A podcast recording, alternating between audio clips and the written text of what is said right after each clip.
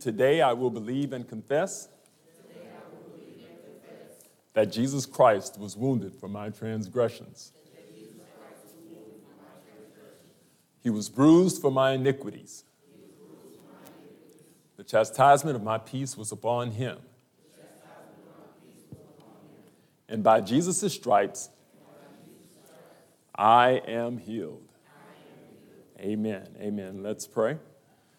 Father God, we come before you in the name of Jesus Christ, once again thanking you for the opportunity to be in the house of the Lord. Father, we exalt your name above all names, Heavenly Father, above all of our problems, above anything that comes to beset us, because we know that you are the one and true God. Father, it is in you that we live, move, and have our being. And Father, that every answer that we need, we can find in you. You said, if we seek, we shall find. If we knock, the door will be open. And Father, we ask that right now, that this time that we've come, that we've come with an expectation that we will receive something, some nugget that will help us, Heavenly Father, to continue to push forward and to be a better believer. Father, we thank you even now and we praise you. In Jesus' name we pray. Amen. Amen. All right, so we're going to start off in the Word real quick here. Uh, I'd like for everyone, if you have your Bible, to go to Ecclesiastes chapter 3. Ecclesiastes chapter 3, and we're going to read verse 1 through 9. It's a pretty familiar uh, scripture, and uh, so we'll read that. When, when you get to Ecclesiastes chapter 3, say amen. amen. I heard one amen. All right, well, we're going to go ahead. It's on the monitor if you don't have it and we'll read Ecclesiastes chapter 3, verse 1 through 9. It says, To everything there is a season and a time to every purpose under the heaven, a time to be born and a time to die, a time to plant and a time to pluck up that which is planted, a time to kill and a time to heal, a time to break down and a time to build up, a time to weep and a time to laugh, a time to mourn and a time to dance, a time to cast away stones and a time to gather stones together, a time to embrace and a time to refrain from embracing, a time to get and a time to lose, a time to keep and a time to cast away, a time to rend and a time to sow, a time to keep silence and a time to speak, a time to love and a time to hate a time of war and a time of peace. What profit hath he that worketh in that wherein he laboreth?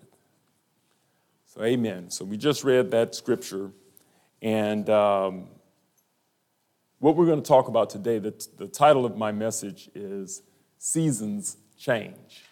Seasons Change. And it's a fairly simple one. There's no, uh, we're not going to try to get you all riled up, but um, that's the topic seasons change. And there are times that people don't realize the season that they're in. Obviously, what we just read in Ecclesiastes tells us that there's a time for everything under the sun. Um, some of it may not be good for to us at the time, but it's going to happen. You know, it talks about a time to kill and a time to heal. Well, you know, the killing part, none of us are going to get out of here alive. So we might as well prepare for what is coming. So also, we must understand that every season changes in preparation for the next. So many times we don't realize the season we're in, but every season changes in preparation for the next season, okay? So we should be in the process of preparing for the season to come. For example, there are certain things that are going to happen, right?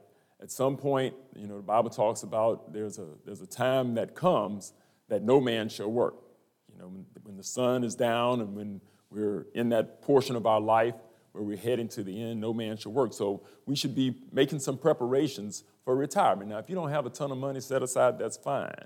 You can start now. You can, and, and God also Money helps, but God doesn't say that you have to have a ton of money to retire. But we do need to be making plans for that and thinking ahead so we get to that point and we're just kind of like, okay, I don't know what I'm going to do. There's also a time and season that we think about child child care. Uh, see Brother Harry and him over there. They're, they've had a, their baby is very young. So they're thinking, okay, how are we going to do this? You know, how are we going to take care of our child?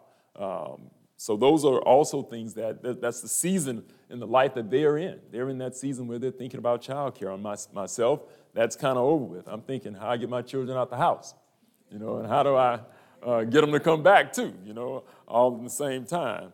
Uh, we think about, you know, our work years. You know, if you're in that season where you're working, what you want to do, how you want to do it, what changes you may want to make how much work you want to do, how much work you don't want to do. Do you want to work from home? Do you want to own your own business? Do you want to be an employee?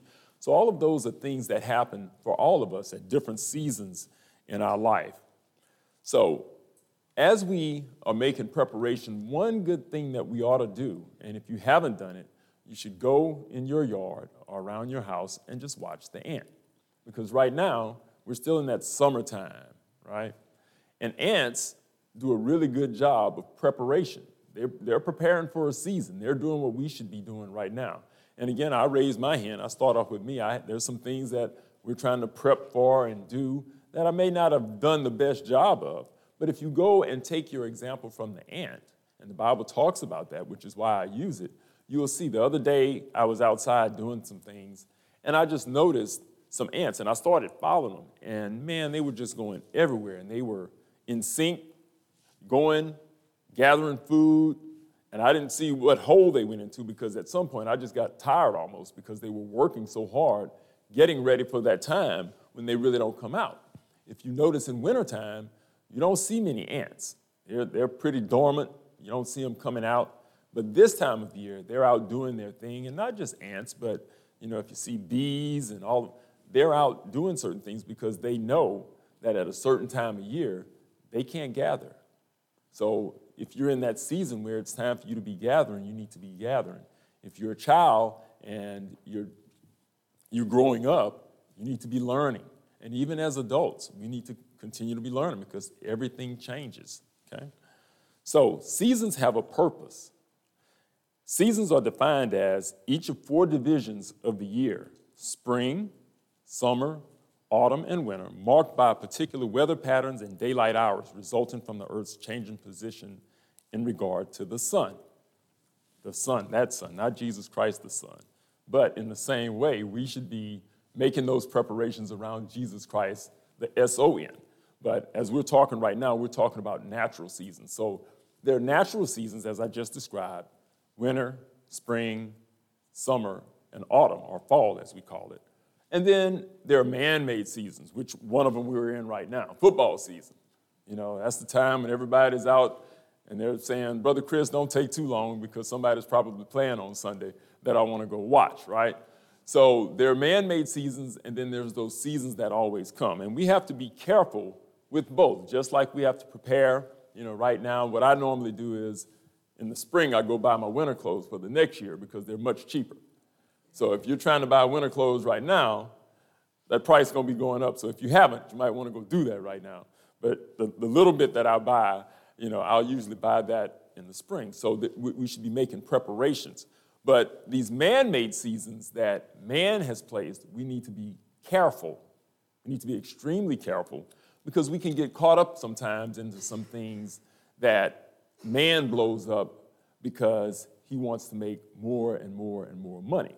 See, the way the NFL works and college football and all of these uh, leagues, they make their money based on eyeballs. So, however many eyeballs they can get to watch their game or watch whatever, they can sell more ads to, to businesses, and that's how they turn profits and they're able to make these big deals. And then there's other periphery things that fall off on that.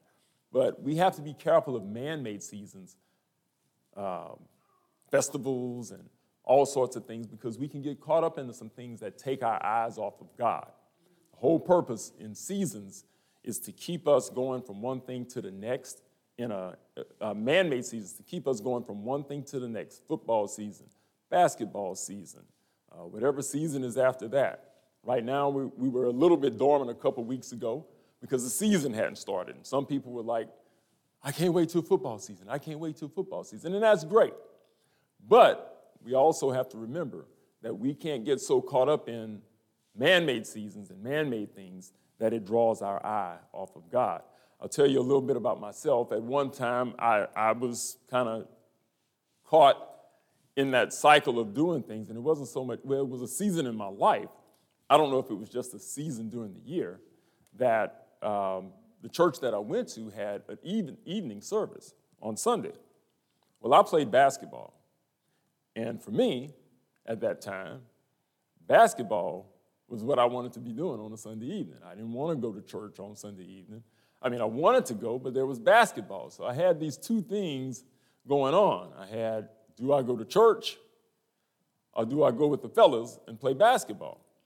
And so eventually I had to make a decision. And God helped me make that decision because I was out playing on one of those days and I sensed from the Spirit, the Holy Spirit, that, okay, you need to be going to church tonight. Well, I didn't. And being out there, I played, and probably the last play of the game, I turned my ankle. And I think that was the last time that I went out to play basketball on a Sunday night. I, shut that down because it was pretty clear to me what I should have been doing. And maybe it was a coincidence, maybe it wasn't, but I knew that at that time that was something that I needed to shut down. Okay? So, seasons. Um, so we talked about seasons. I, I gave a brief definition of what seasons are. Change. Change is basically just to make something different, to alter something or to modify it. That's what change is. Now, we have, we, we have these seasons and they're regular, and we'll talk a little bit about that, how that came about a little bit later. But change is always happening. There's a saying that goes, the only thing that's constant is change, basically meaning that Things are constantly moving from what, things don't stand still. Things are not constant, they're always changing. So, in that, we have to recognize that um, we have to recognize that as seasons change, those seasons are going to pretty much stay the same. Winter, spring, summer, fall, that's always going to be there. But and in those seasons, there will be change. It won't stay constant, but we can recognize that those things are going to be going on. And so we recognize also that the change that's taking place in there, God sees it, God knows. We just have to stand firm in whatever it is that we're going through, whether it's hardships, whether it's fun, whatever, these things are going to happen. Constantly changing. The only thing that, const- that, that, the only thing that is a constant is change. Now, what I'd like to do is look at a few seasons in the Bible. Look at a few um, things that took place, and I'm not going to go to a scripture, but we'll talk a little bit about this. There was a time before when, when Jesus was being crucified. Pilate had a season that he was going through at that time. There was a lot of pressure on him because they brought him, brought Jesus to Pilate. Before all of that happened, uh, before, before they brought him, there was a bunch of things going on. Jesus had come into the city. Um, the festival was going on. They seized Jesus, and then they scourged him, and then they brought him to Pilate. Pilate was not prepared for his season, and he failed the test. He failed during this season. And here's why we know that Pilate failed. We know basically what the Bible says and what he did. But if you remember, his wife told him, she said, Have thou nothing to do with that just man, for I have suffered many things this day because of the dream that I had. That's what his wife said. So Pilate had forewarning from his wife. What, you know, don't, don't have anything to do with him. But Pilate tried to kind of finesse this thing. He tried to play both sides of it. So he knew after he talked to Jesus that Jesus was a just man, that he didn't deserve death. He said it himself. However, because of his fear of the Romans and because of his fear of the Jews and what was going to take place as a result of that and how he could be dealt with or demoted, he washed his hands. He said when he came out and they, he brought Jesus out and asked, What do I do with him? he said he came out in front of the people and Pilate washed his hands. But still, Pilate had the power to release Jesus, and he didn't. So Pilate failed that test. Pilate had forewarning. Has anybody like myself, and I'm not getting down on Pilate, I don't know maybe what I would have done if I were in that, in that seat. But I know myself, I failed some tests, knowing what should have been justly done and not doing them. I have passed a few. I, think yesterday we were working, and um, so I, I do a lot of work, concession type work. And there were a bunch of people out. And so it was hot, and people were coming and asking, Hey, I want just water. I want to buy some water.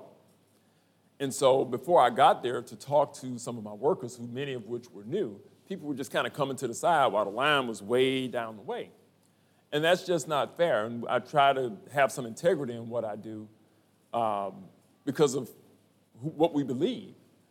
And so eventually I went to each person and said, look, we can't take these little side deals where people are coming up because it's not fair to all of these people here. We're going to attend to those people and we're going to take care of what's going on here.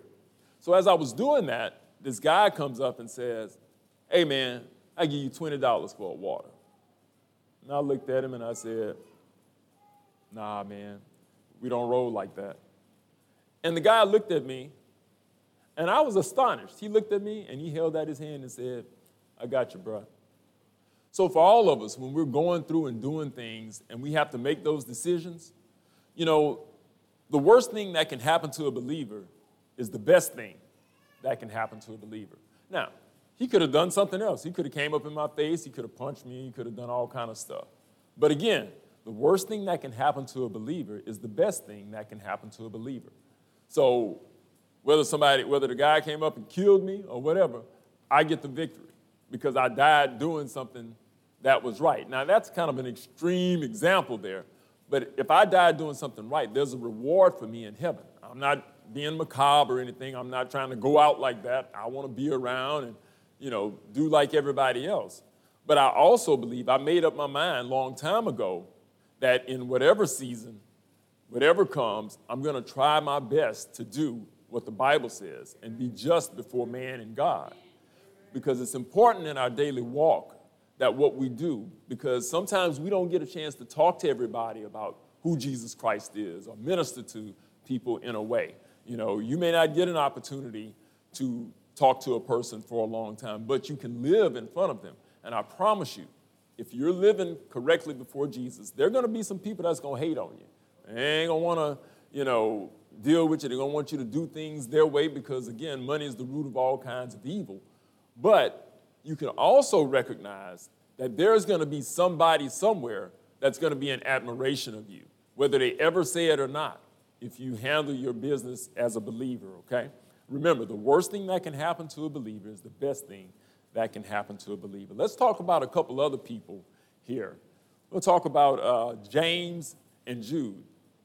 These were basically Jesus' stepbrothers. This was Mary and Joseph's children, their sons. So these were Jesus' stepbrothers. During, that, during the time that Jesus was on the earth, Mary, his mother, loved him. I'm sure Joseph did. But some of his brothers and sisters, they didn't really believe what was going on. Many times it's hard to believe somebody when they're doing things when they're close to you and these were, was his family sometimes, and they really didn't get what was going on. Jesus was doing all of these things, miracles, all of this power that he had. If you remember when he went home, not his family, but the people in the town said, Who is this? This, this the carpenter's son doing all of this? Telling us all of this? Man, get on from here. That's basically what they said to him. And as Jesus was um, getting ready again to go into Jerusalem, his, his, his mother and his brothers and sisters came for him. And that was the time when Jesus said, You know, who are my mother and my brothers and sisters? It is, basically, he said, It is those that believe. Here are my mothers and brothers and sisters that are sitting here listening and talking to me. But his, mother, his, his brothers and sisters and his mother came because they figured that Jesus should be doing this a little bit different.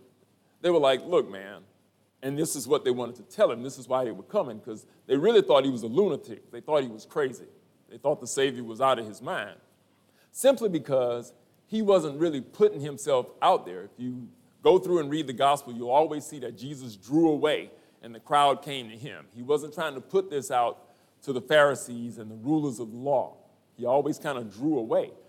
So his family was like, if you're doing all of this, man, you should be having power. You should, you know, like we say now, you should get your brand out there, put it on social media, let everybody know what you're doing, man. Show everybody your way, how you got this power. You raising people from the dead, and you're doing this and doing that in your season.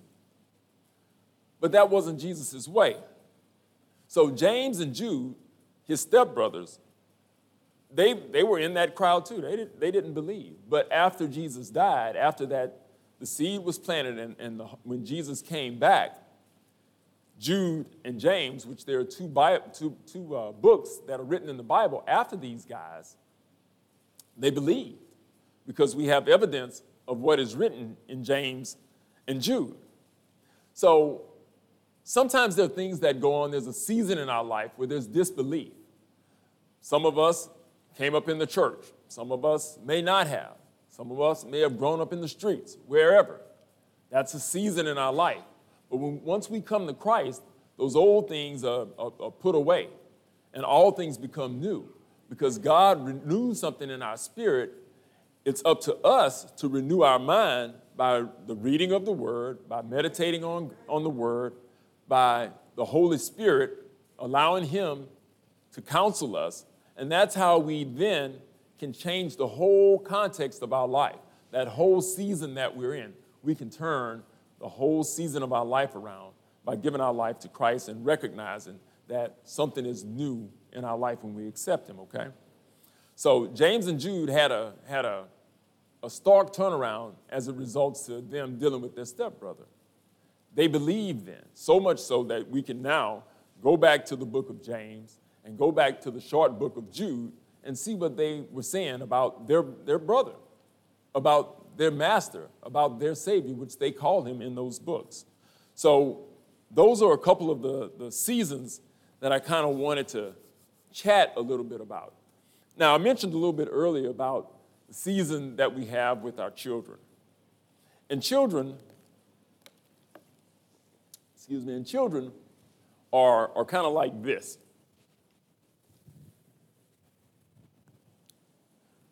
This is an arrow. It can be a decent weapon by itself, but it's, it's really not that big. It's not that heavy. Just like the baby over there, she's not that big. She's not that heavy right now.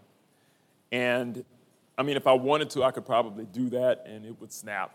I'm not going to do that. Um, but it's a, a pretty phenomenal piece of weaponry that has been used for a very long time. Okay? Now, children are kind of like this arrow. It's pretty good. It, it, it, you know, it's okay, but it doesn't. You can't do a whole lot without direction and without some power behind it. So, as parents, and when we're parenting, we have a season that we're kind of like this.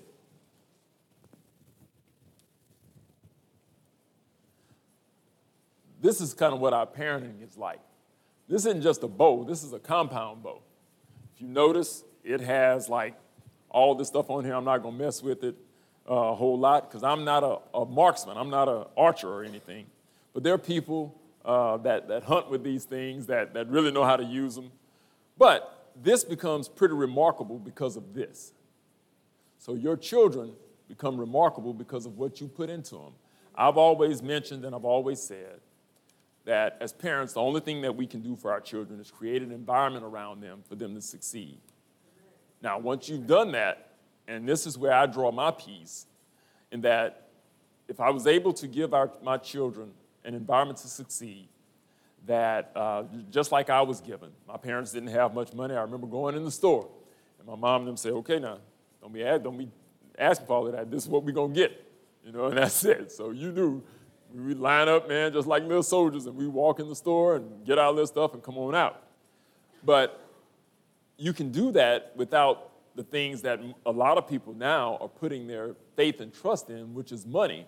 And how much, you know, can I put my kid here? And you should. If you put your kids in the best schools, do that. You know, do all of that. But the things that money can't buy, you know, direction, sound advice from the Bible, those type of things that we that we can give to our children. You know, a safe and loving home. You know, those things don't require a lot of money. Uh, time with your children.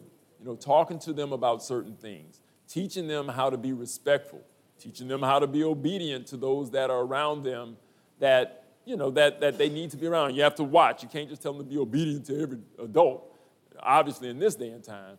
But those that are around that you know have a certain level of, of decency and, and that know the Lord, you can, you can put them in that environment for them to succeed. Now, even when we do that sometimes, again, there are seasons in people's lives. Sometimes they don't, our children may not do exactly what we want them to do. They, they may not. I mean, we don't control that. But again, I take, uh, I, I, I take solace in the fact that not that we, not that I was perfect, not that my wife was perfect, but that we tried and we did everything according to the Bible, according to the Word. We tried to put them in places and environments where they, they could succeed. We didn't always hold their hands because, you know, when they're small, we can't let her go out to school right now. He got to hold her. He got to bring her to the car. He got to do everything for her right now. But then there'll come a time like Kezia, you know, she's out doing her thing now. And you have to let her hand go and you have to let her make some mistakes here and there, but you're always there as a calming voice and you're praying for them and all those things that they go in the right direction. But again, when they're that age and growing up, five, six years old, you're putting everything into them. And this thing here can take down a whole bunch of stuff. This little deal here. You know, if we train up a child in the way he should go, when he grows old, will not depart from it. If you take this thing here and keep practicing, you can get really, really good. And this thing here can do a lot of damage to the kingdom of death. That's the devil's kingdom. And that's what we should be pushing for, training our children in the word so that this here can become powerful because of the parenting that we give to our children, right?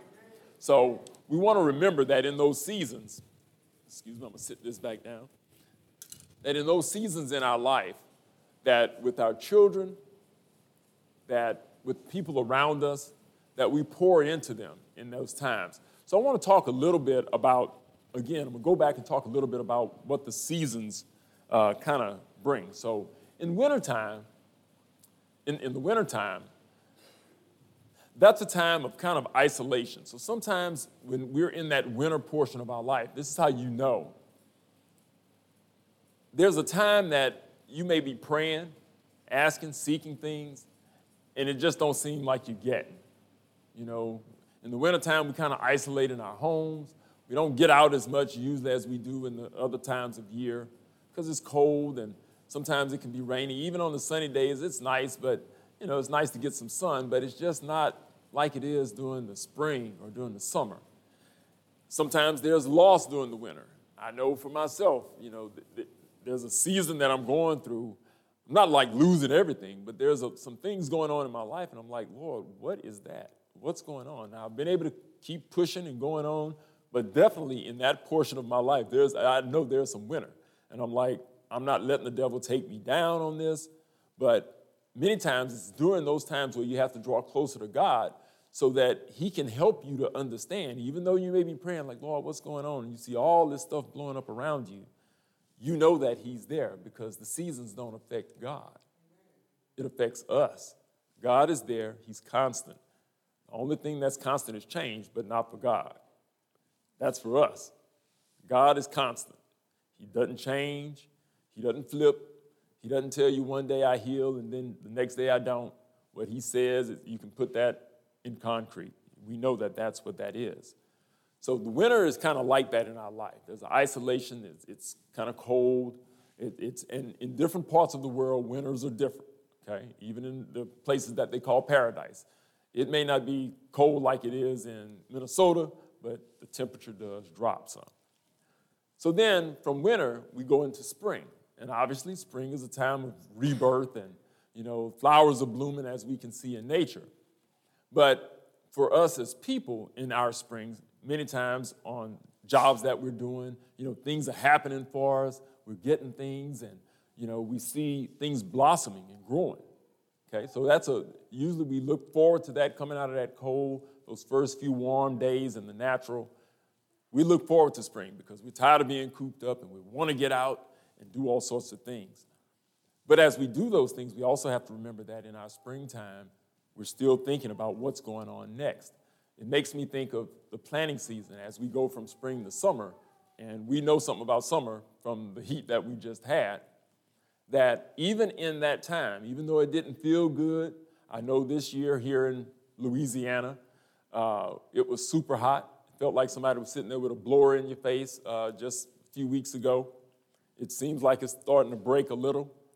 But as we move from spring to summertime, summer has its, its purpose. The sun is usually out, the days are longer, the light is more intense. Why? Because in summertime, it's preparing plants, it's preparing even us for a direction that we want to go through. We're going to be going in the fall. So, right now, it's maximum growth. Everything is growing. The type of heat that we had, it burned some stuff up, but there was still certain things that just grew and thrived through it. It tests us sometimes. When we're in the summer of our lives, there's a lot of pushing down on us. There's a lot of things that, that are going on. Usually we're juggling things because in the winter and in the spring, especially in the winter, we, we were preparing, hopefully, for what would go on in the spring and in the summer. So usually it's pretty busy and all sorts of things are going on. Things are popping here and there. You're working, you're preparing this. Uh, even in our daily lives, we, we start thinking forward towards the fall and even towards the winter during summertime. So there's a reason for that heat beating down on us. It can be a little rough, but as we make it through, and as we are right now in this season, hopefully the, the, the summertime is broken, the heat is broken. You can kind of fall back when you hear that first, when we get that first crisp, cool air that uh, when you go out in the morning, you're not sweating anymore. The, the humidity has gone down. We're moving towards fall and autumn. In the fall, or as we call it, autumn, in, in autumn, as we call it fall here uh, in Louisiana, that's that time of harvest. If you notice, there's all kind of festivals and things. If you drive across the river, uh, I guess late October, November, they start burning the sugar cane and they're, they're, they're harvesting all from the work that they did during the summertime. Many times, the same way in our lives. When we're in that fall portion of our life, we can be assured that we're going through that harvest. We're, we're gathering from all of the work that we did in the spring and in the summer, but also in the fall. And I know for myself, I'm prepping for things for later on as we go back into that winter. Okay?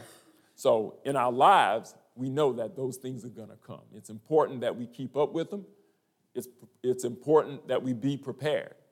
And being prepared means that you're taking care of those little things so when those times come, you're not caught off guard. I know for, for, for what I do, there's a ton of preparation in, in, what, in what, what I do in my business. If I'm not, I'm gonna be the proverbial saying, I'll be caught there with my pants down, and you're just looking while all these people looking at you. I don't wanna be like that. So we spend plenty of time just getting, trying to dot all our I's and all our little T's. And as I was talking to uh, one of my workers, um, we were just talking about all the things that we had to do to get prepared. And, even, and we do that because we know that we work with physical things. Something's gonna break, something's not gonna be right. And if we're not totally prepared, we know that everything is gonna stop. The wheels are gonna come to a complete grind. And we're, we're going to be sitting there looking at, and people will be looking at us like, man, y'all stupid. How, how this happen? Y'all should have known that. And guess what? They're right. And in the same way, when we look in the mirror and things start going like that, outside of things that are normal that happen, you know, certain things just happen, you don't have any way of knowing. But when those things start to happen, you should look in that mirror and you should say, you know what? I was stupid. I didn't prepare.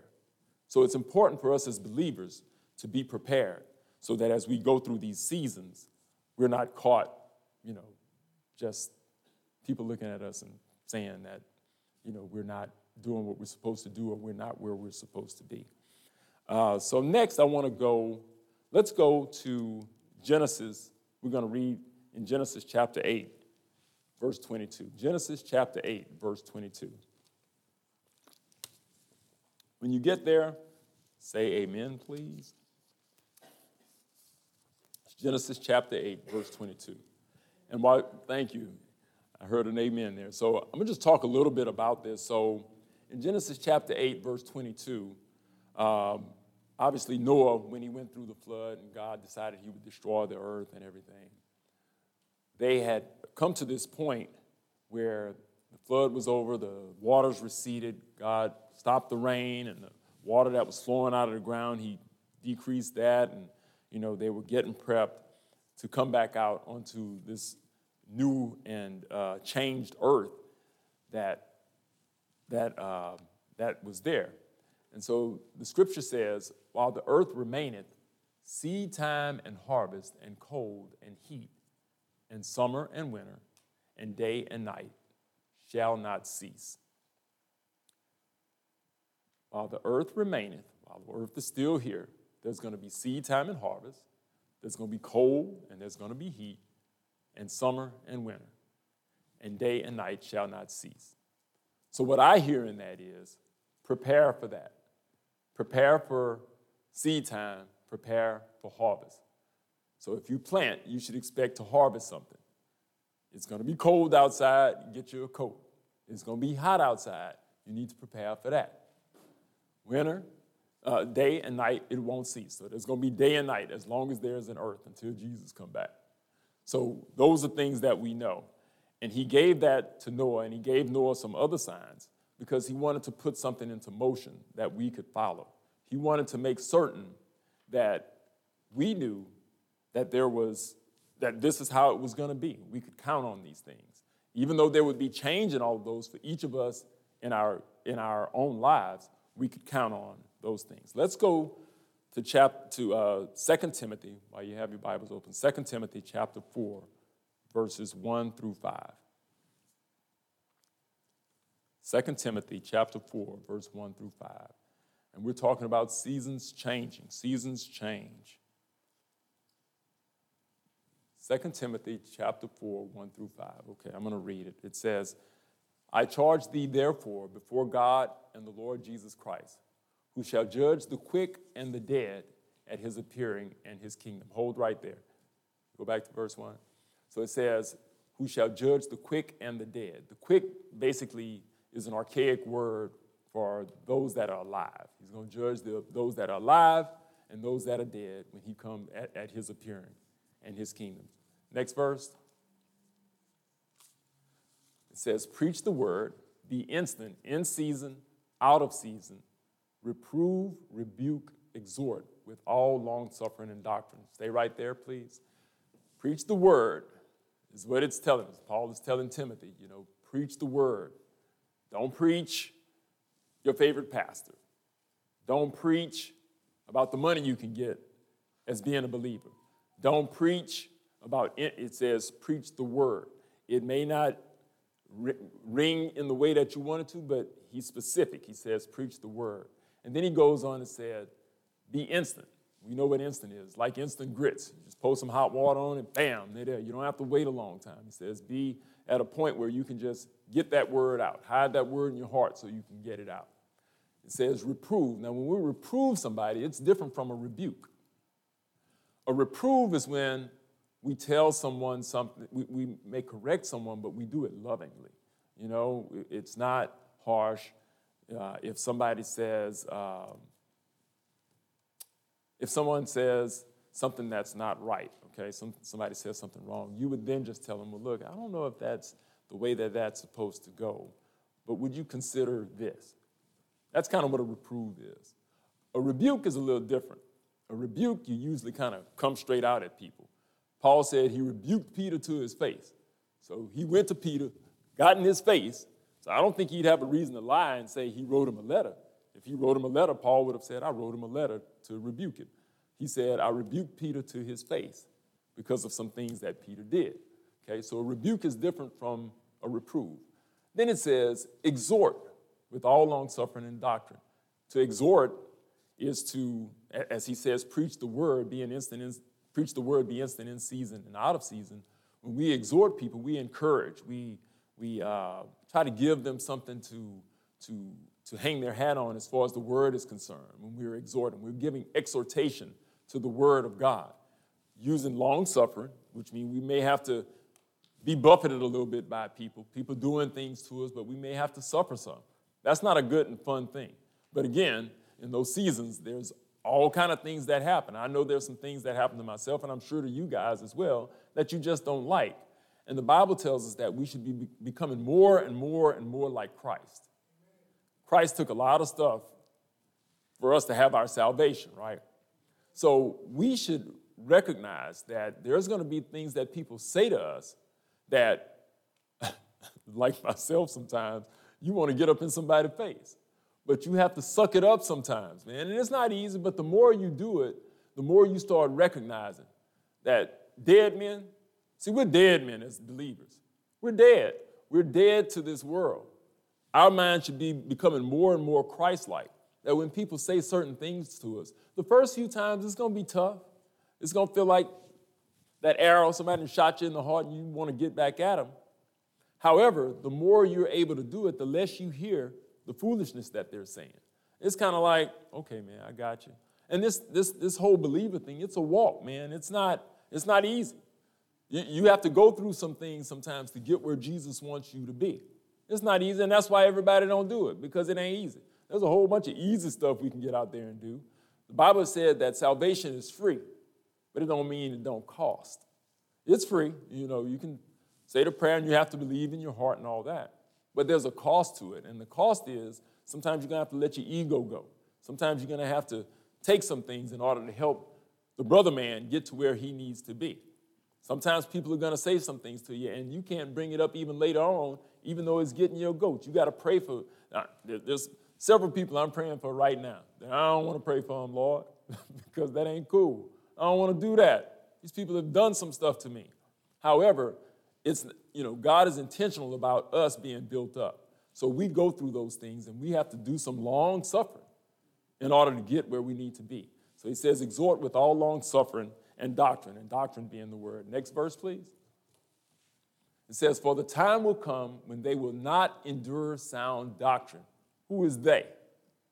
They, meaning it could be the world, it could be people in the church. It says, But after their own lust shall they heap to themselves teachers having itching ears. So I think he was talking to the church because he's talking to Timothy. And when he was talking to Timothy, he was talking to Timothy about preaching. So he's talking to church folk. He says, For the time will come when they, the church folk, will not endure sound doctrine, but after their own lust shall they heap to themselves teachers having itching ears. We were, my wife and I were talking about a man that I know. He actually came to uh, our wedding that I met, one of the first people I met when I came to uh, Baton Rouge. And he was telling her yesterday that he's a, he's a minister. And he was telling her that there are churches that he has gone to, and there's certain, I guess, ministers, if I'm correct, that they just haven't accepted him. They've, you know, they don't want to deal with him because he's done some things. You know, he said he had gone to some church and he prophesied about something there. And they kicked him out, kicked him out the church. Said, We don't do that here. Get on out of here with that. that now, that's, that's in the Bible. Now, you know, I wasn't there. I don't know how all of that went. But people, many times, believers, many times, they want to hear what they want to hear. Man, tell me about some money. I remember somebody telling me, man, it's hard going to the black church because, man, you feel beat up sometimes when you go home because they be telling you about all of this sin and this and that. But when I go to a church where there's other folk, you know, they're talking about this and that, and I feel so good just walking out. Well, all of that's great until you get knocked across the head. It's like Mike Tyson say, everybody got a plan until they get punched in the face. You know, you better have a plan, and you better hold firm to your plan because there are people out here that are teaching stuff that's just not right, and people that want to hear what they want to hear. Next verse, please verse 4, it says, And they shall turn away their ears from the truth and shall be turned into fables. False stories, fables. It says, They shall turn away. So go back, and they shall turn away their ears from the truth and shall be turned into fables. So basically, they're meaning they're going to take this word, they're going to take the word of God and make it mean whatever it wants to mean. That's the hour we're in right now.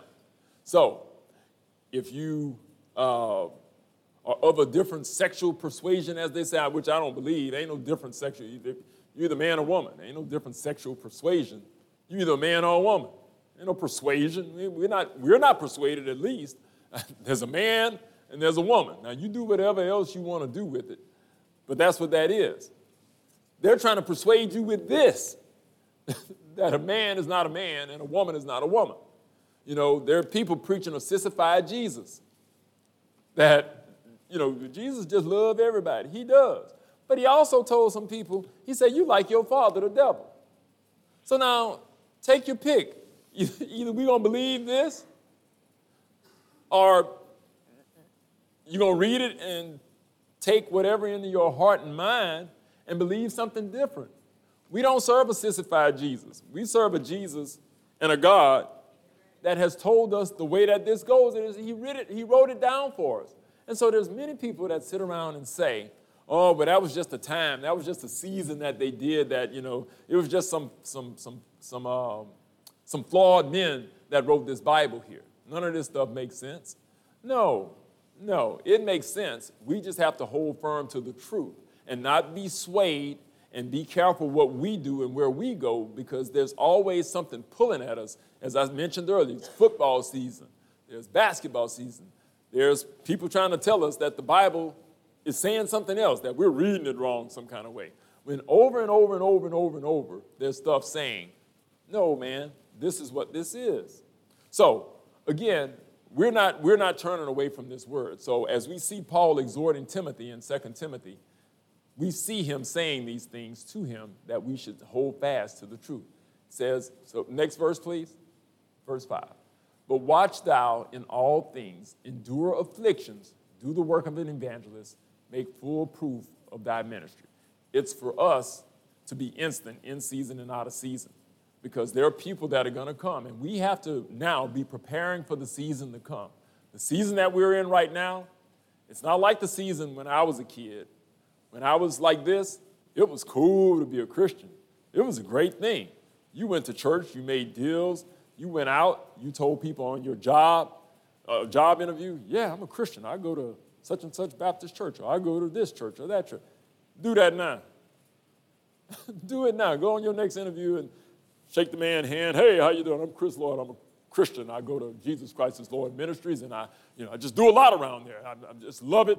I want to do everything there, and so on and so forth. Let me do that and, and see, see what happens, unless it's some other church, possibly, maybe.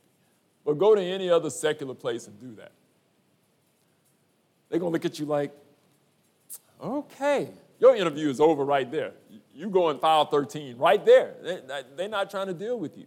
So, the season that we're in, I'm saying that to say, the season that we're in right now, that we're living in, says that we, one, have to be wise and shrewd. So if you're going on a job interview, you might not want to do that. I didn't say don't be a Christian or a believer. You might not want to do that. But we also have to recognize the season that we're in. It's not 1975 where it was good to be a Christian and, and talk about the things that we're talking about in here. It's just not. We're in a season where if you're saying anything about Jesus Christ and saying it publicly, they're trying to put you back in your box. They're trying to cover you up, put you over in the corner, and tell you to stay right there for whatever reason. That's the season we're in. Okay, let's go. What I'd like to do now, let's go to Psalms chapter 74, verse 16. Psalm 74, 16 through 17.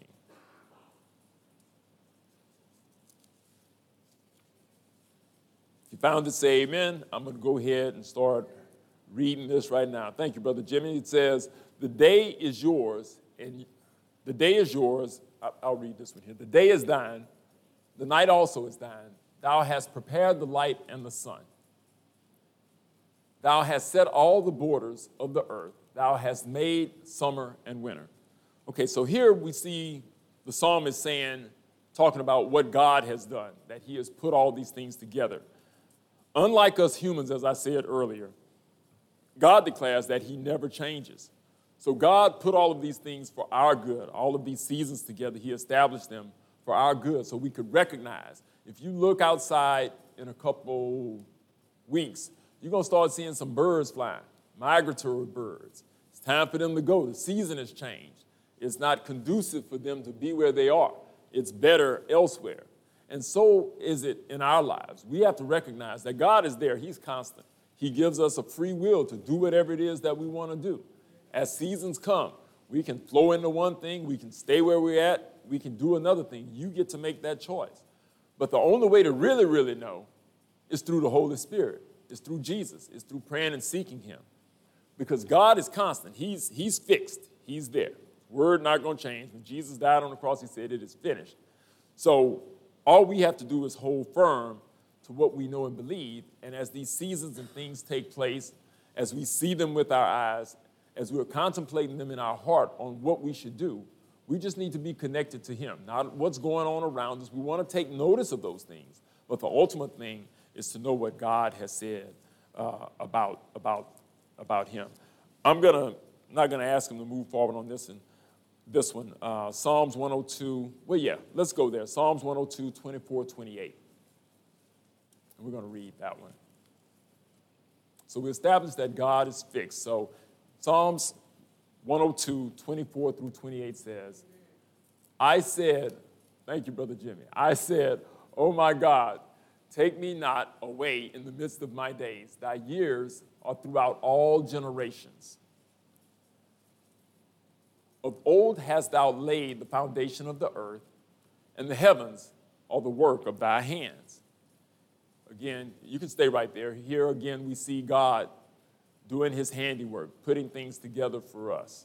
He said the, the, the heavens are the work of his hands. And God has put all of these things, all these seasons and everything in place. Next verse it says, They shall perish, but thou shalt endure. God shall endure. Yea, all of them shall wax old like a garment. As a vesture shalt thou change them. A vesture is basically like a garment, a piece of clothing, and they shall be changed. Next verse. But thou art the same, and thy years shall have no end. The children of thy servants shall continue, and their, their seed shall be established before them. So here we see the psalmist talking about what God basically has done. He's established all of these things for us. And he says that for God, his seed, God's seed, shall be established. Therefore, there shall be no end to what he has placed to those that are serving him. So even in those times, as we go through times of changes and seasons, we should recognize, recognize that even though sometimes it seems like you're the only one in your field doing good, you're the only one doing uh, holding on Remember, you're not. God has others that are, that are doing it. It may seem like you may be isolated from them, but know that God has others that believe in Him, even in your field. You just may not be connected to Him because He's gonna, he's gonna do what He says He's gonna do. He's gonna, He said that His seed shall be established before thee. So let's know that. So I want to go here uh, as we get closer to closing here in uh, Matthew chapter 7, verse 13. Go to Matthew chapter 7, verse 13. And as you're going there, this is an excerpt from Jesus' teaching of the Beatitudes. And the Beatitudes was where God would say, Blessed are these, blessed that do this. And as he talked about this to his disciples and to the people, he got to this point. And this scripture here, to me, is one of, one of those scriptures that kind of make the hairs on the back of my neck stand up when I, when I read through it and see it. So I'm going to read that now and we'll talk briefly about it. It says, Enter ye in at the strait gate, for wide is the gate, and broad is the way that leadeth to destruction, and many there be which go in thereat. Let's go to the next, next, uh, next verse. I'm going to read down a little ways, probably to 23 or 24. Can we go to the, got the next one? Okay. Uh-oh. Let me get to it here. Okay, she's got it. It says, Because strait is the gate and narrow is the way which leadeth unto life, and few there be that find it. Beware of false prophets which come to you in sheep's clothing, but inwardly they are ravening wolves. You can go to the next scripture. So we already saw when we talked about false doctrine and false teachers and things of that nature. We're, we're, we're back here. So there's a season for these things going on. And ever since Jesus was here, there were people teaching false doctrine. But sometimes it kind of busts out, kind of like COVID, you know, just kind of it's over everything and it's ravaging things. And I believe that we're moving deeper and deeper into that day. It says, Ye shall know them by their fruits.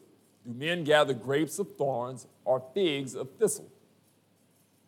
Even so, every good tree bringeth forth good fruit, but a corrupt tree bringeth forth evil fruit. So you can go to the next verse, just hold right there. So we know if we see bad fruit coming, you know that's not a good tree. So if you're listening to somebody and some bad stuff and it's not lining up with this word, you know you need to leave that alone. It says, A good tree cannot bring forth evil fruit, neither can a corrupt tree bring forth good fruit. Next. Every tree that bringeth not forth good fruit is hewn down and cast into the fire. Wherefore, by their fruits ye shall know them. Not every one that saith unto me, Lord, Lord, shall enter into the kingdom of heaven, but he that doeth the will of my Father which is in heaven. That's just so scary to me. Many will say to me in that day, Lord, Lord, have we not prophesied in thy name? And in thy name have cast out devils? And in thy name done many wonderful works? Let's see what he says. And then will I profess unto them, I never knew you. Depart from me, ye that work iniquity. That's just so scary to me. Therefore, whosoever heareth these sayings of mine and doeth them, I will liken him unto a wise man which built his house upon a rock. Amen. So that to me makes me shudder uh, in, in what I'm doing. Uh, we saw all these things that these people did. They prophesied in the name of the Lord. They called on his name. They spoke up. All these things that they healed, did all kind of things. And for us to walk out our lives, you know, you could be out partying. You could be out doing all kind of stuff if you're going to go to hell. The Bible says sin has pleasure for a season. So you can at least have a little pleasure down here and not be sitting up in there listening to me if you're going to have to go up there and God going to say, I was trying to, you know, people were saying I prophesied and did all these things. And then he says, away from me, I never knew you. So it means that we have to daily examine ourselves when we do communion, that we're asking God, Lord, I, and, and that's what I, if I remember correctly, the last time, I was like, Lord, I don't want to be one of them. I don't want to be one of the Lord, Lord people. And then he said, Away from me, I never knew you. Because as far as I'm concerned, I don't know anything else. I know Jesus. I don't know no other way. And I, my prayer is, Father, I don't want to come before you and not be and do what it is that I want to do. And as the seasons in my life continue to push forward, I'm always looking and trying to see, Lord, where did I mess up? Did I say anything to my wife that I shouldn't have? Did I apologize correctly for those things that I said or did that were not right? Uh, is there anybody that I wronged that I need to make this right with? And I try to examine in every in, in different relationships that I've had with people, is that the way it's supposed to be for me with that person? Because I don't, and, not just that, am I walking right? Am I doing, am I listening to what the Holy Spirit is saying? Lord, if I'm getting it wrong, if I'm praying wrong, please show me. And I truly believe that if we do those things, God is going to reveal some things to us if we're sincere. But we can't fake it. You, you, you can't fake it. A guy that can't shoot an arrow, you'll know. Once he pull it a couple times, he's like, if he talking about he been practicing and he good, you'll know. Because usually what happens is for people, and I say this all the time, people that are good, you ain't got to say they're good. You just watch them. They'll show you that they're good.